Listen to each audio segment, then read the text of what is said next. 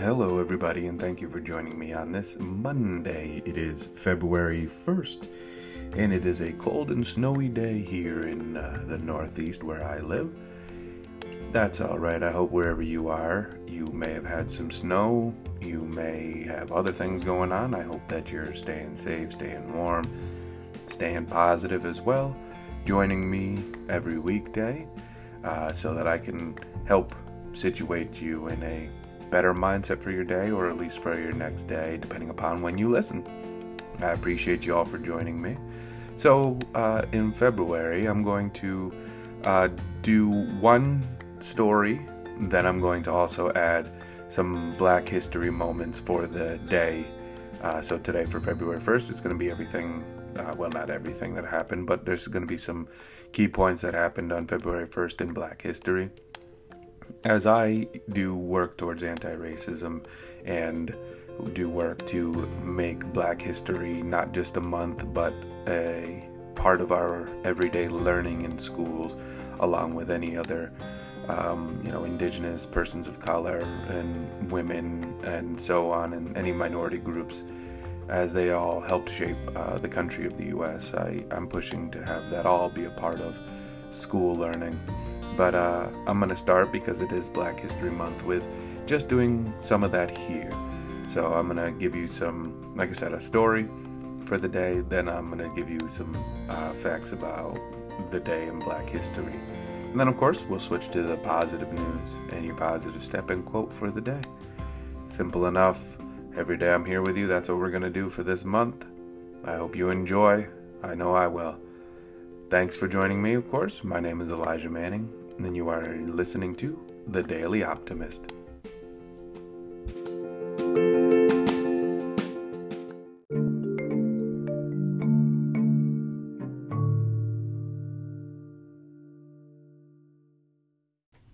Okay, first story today is going to come from Myanmar and there is a military coup that has happened in Myanmar. If you have not heard, uh, there is a uh, democracy forward group or party um, that is called the National League for Democracy is uh, in power, and they gained power in a free election in um, this past year in November. But uh, what has happened now is the military has had a growing role in Myanmar for decades, apparently, where they've, you know, set themselves in parliament. Um, they've uh, instituted laws that are um, beneficial for them and not necessarily for opposition leaders. And now they have uh, staged a coup and taken control of the country of Myanmar. Um, so they've they've basically said they're going to hold power for the next year until there's a new election in 2022. Um, the uh, you know the president has been held of uh, Myanmar. The the lady who has been in charge of the um, NLD, we'll just call it for short, that is the National League for Democracy. She is being held. Uh, she can't run for president herself due to the laws that the uh, military has implemented. Um, there's been a um, you know great show for support for this democracy to happen um, when they ended a military dictatorship 10 years ago uh, you know, leaders around the world are, you know, not happy about this and saying that you, you, you know, this is should not be the way. And here in the U.S., we know uh, what a coup now looks like from the inside and how people can, you know, grasp at power. But uh, when you have the military being such a powerful force that it actually is able to seize power, it's it, that changes things. So again, there's a lot of intric- intricacies to this story, but it's basically um, they're trying to uh, cut off communication with the outside world. The Myanmar Times has reported that um, internet services slowed, phone lines, TV channels were all cut on Monday. Banks were also shut down. Um, so There is uh, quite a event happening in Myanmar as there's uh, already been a lot happening with COVID nineteen. There's multiple ethnic insurgencies, is how um, NPR News has put it. Um, so there's been wars and human rights violations, and now this on top of it. Um, again, this is you know the military itself uh, has taken over uh, control in Myanmar, and uh, now there's possibly going to be protesting in the streets, but while at the same time the military is out in full effect in the streets. So I, you know, the, this could end up lasting until 2022 when they have a new election. But what is that going to say about it? I mean, it's a military dictatorship now that's happened. So uh, will they allow a new election to really take place. There's um, reports that they were already, you know, after the um, Union Election Commission, because they've been saying there's no voter fraud, and the military's like, no, that's not true. There is, and this is their way of doing it. Now they've seized power. So uh, that is something to keep your eye on over in Myanmar, and hopefully uh, that gets situated. And I don't know uh, how they're going to have this positive outcome, but I certainly hope that um, things change and democracy prevails. All right, so I'm going to switch to some uh, facts from Black history. Uh, for today, February 1st. Today is the birthday of Langston Hughes. He is a famous uh, poet, one of the most famous African American poets in history. Uh, so if you don't know his poems, I really suggest you look into those. Is some extraordinary works. I remember uh, many years ago in high school, I uh, had the wonderful experience of going to a play that was called Love Langston, all about his his uh, poetry and his life, and it was um, something that has stuck with me forever as uh, a piece of theater and a, a piece of history in, in who he was. Uh, so also Ruby Dee, she's the actress. She first appeared in the Shakespeare Festival to play a major role at the American Shakespeare Festival in Stratford, Connecticut. So that happened as well. Uh, there is Lillian E. Fishburne. She is the first uh, African American woman to become Rear Admiral in the U.S. Navy, and that happened uh, February 1st. I forget the uh, actual year, but it was during the Clinton administration that it happened. So it was in the, in the 90s. Um, yeah, I wish I could recall the actual year. Um, so that happened as well. Uh, some other important ones the uh, first stamp of the U.S. Postal Service with Harriet Tubman on it was uh, February of 1978.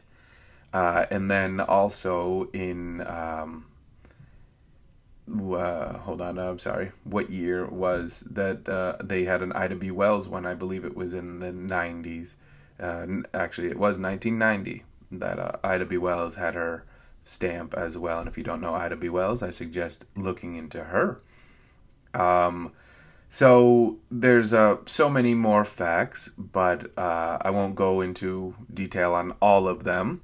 What I will say is there were two things, two very uh, major things. It was the sit-in movement in Greensboro, North Carolina. It officially started today when four students from North Carolina A&T College they sat in at the uh, you know at a, a local place that they weren't supposed to be at and then uh, it started that whole sit-in, and by February 10th, it had spread to 15 southern cities in five states. So that is a a big, big move um, that for the civil rights movement. Um, there's also in uh, 1965 the Selma, Alabama demonstration ended in 700 arrests, including the arrest of Dr. Martin Luther King Jr. All right, so that happened as well. On February 1st, 1865, the 13th Amendment to the U.S. Constitution, which abolished slavery, was adopted by the 38th Congress. Uh, again, another important move. Um, and in February 1st, 1926, what is known now as Black History Month, it was first celebrated on this date as Negro History Week by Carter G. Woodson. It became a month long celebration in 1976. All right, so interesting, uh, some black history. I'm going to do some key moments like this. There's also a first U.S. Uh, Supreme Court African American Justice, um, John Swett Rock. Mm, so, yeah, John Swett Rock. Um, it's also the day that Langston Hughes died. He also died on February 1st, which is uh, an interesting an interesting thing. Um, so, uh, as I stated, I'm to just go over some things that happened uh, every day as I do the podcast. So, those are all the things that have happened on February 1st. Well, not all the things, but just some of the things that I'm to touch on for today. All right. So, I hope you uh, get a chance to go in and, and look at those yourself or find some other ones that you are interested in learning about. All right. I'll be back in just a moment, and we're going to switch to some positive news.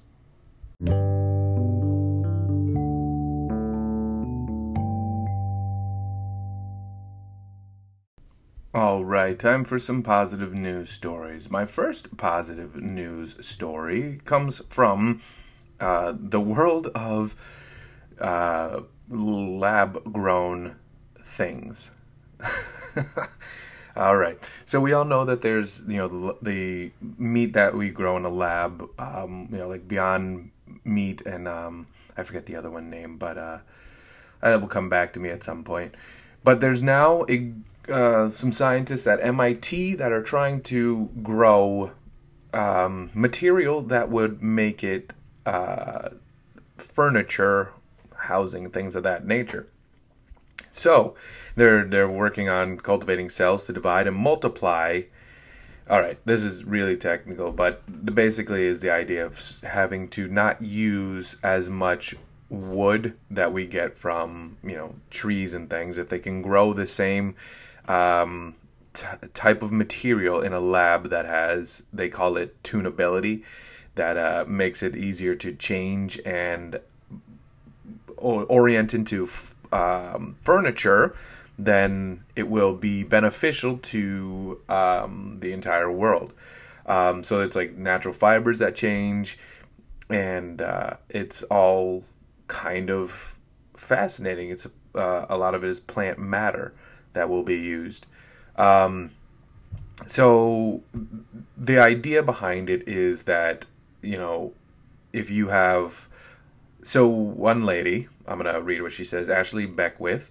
She is an engineering PhD student and co author of the paper. She says trees grow in tall cylindrical poles, and we rarely use tall cylindrical poles in industrial applications. So you end up shaving off a bunch of material that you spent 20 years growing, and that ends up being a waste product. Not only that, um, she talks about the waste that you use uh, just surrounding the operation itself and deforestation. Uh, you know the, the trucks that you have to use, the the you know the heavy machinery, the equipment, and all of that, and then how you have to plant new ones, and you know it's never really sustainable in the same way as it is when things naturally progress on their own. So this would change uh, wildlife formation patterns. It would change uh, the way CO two emissions are in the atmosphere because now you don't have to worry as much about um, the the giant trucks that are used as machinery because while you're planting new trees you're still releasing CO2 into the atmosphere. So taking away from that. And yes I know that there's going to be jobs taken away but what if there is a way to also train new people or train people into how to you know use this type of uh, of material and how to transition this and how to get this out on a mass distribution level. So there's ways to uh, change things, and I know so that's that's the interesting caveat of it. But the good news is it will be better sustainable for the environment and in the long run for all of us and our future generations. So Uh, you can find that article, and it you know gets very into uh, the jargon of how they specifically do it and what it looks like and things of that nature. But it's going to be basically grown in a lab wood, if you will. All right, my second story is going to come from uh, a lady who uh, a lady. I that does not do it justice. She was a U, USPS worker, um, and she was able to uh, help a lady on her route. All right, so the Shonda Lemon, she's a USPS carrier in Chicago, and she, her, and uh, a lady named Helen Awansky, ha, an 89 year old, have a you know great rapport. They, she, the Shonda puts rubber bands around the um, letters and things that the lady, the elderly lady gets, so it makes it easier for her to take it in. And the elderly lady, whose name is Helen, will sometimes leave candy for her when she has outgoing uh, mail. So they have a nice little back and forth exchange. And well, recently, um, Shonda realized that she wasn't picking up the mail. Uh, she saw, you know, the rubber bands on it, and she was thought that was odd. So she called the police to do a, a check, and they found the lady lying on the floor. It had been several days. Uh, so she was able to be rushed to the hospital. She's doing better now. She's recovering in rehab facility. Um, Miss Shonda said she she cried about it because she was just you know overcome with emotion about this lady whether she was okay or not, and she's doing she's doing fine. And a report says that uh, Helen says that Shonda is her angel. Um, so that is a great story of a, a, postal carrier who is aware of the situation around her and able to help um, in more ways than just bringing a letter or any other news. All right, positive news. So today I'm going to do your positive step and quote. Well, I always do that. But I want you to think about who you are, okay? Who you are. And what I mean by that is oftentimes people make us have a belief about ourselves or have a vision of ourselves and it may not always uh, coincide with with what we think of ourselves.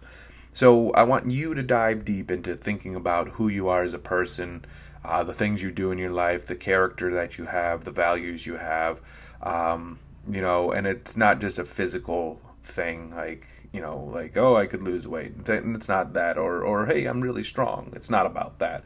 It's about who you are as a person like you've been through a lot in your life and how have you faced it? What kind of changes can you make to to help yourself or help others as well? I mostly want you to think about how you can help yourself but by helping yourself sometimes you can help others. So that's the connection with helping others. But how you can help yourself to grow and become better and deal with any issues that you haven't dealt with and um, you know seek therapies or things of that nature but don't let the other people uh, distinctly make who you who they think you are your version of who you are okay? So that's going to lead me right into my quote by Carol Moseley Braun. She is a uh, american diplomat politician and lawyer. She was a, a state senator um, i'm sorry she was a senator from illinois from 93 to 99 okay? And her quote goes like this Defining myself as opposed to being defined by others is one of the most difficult challenges I face. Once again, defining myself as opposed to being defined by others is one of the most difficult challenges I face. And that's why I'm wanting you to do the same thing. All right? It's okay to hear what other people say about you, but don't let that be what what you are. Unless they're saying wonderful things about you all the time, then maybe you are a wonderful person, but you can still think about who you are yourself and define it for yourself, okay? You got this. I know you do. All right. Thank you very much for making it through this episode of The Daily Optimist. I'll be back with you tomorrow and we will do some more uh, positive things. I'll give you some more Black History Month stories as well. And uh, we'll have a great day. I appreciate each and every one of you. As always, follow me on all social media. You probably know my handle by now. Follow me there. Of course, you can email me as well if you want to, but please do one thing for me rate, subscribe, and share. Rate so that other people can find it, subscribe so you never miss it, and share with anybody who needs a little positivity and optimism in their day. Thank you very much, everybody. Until next time, please be well.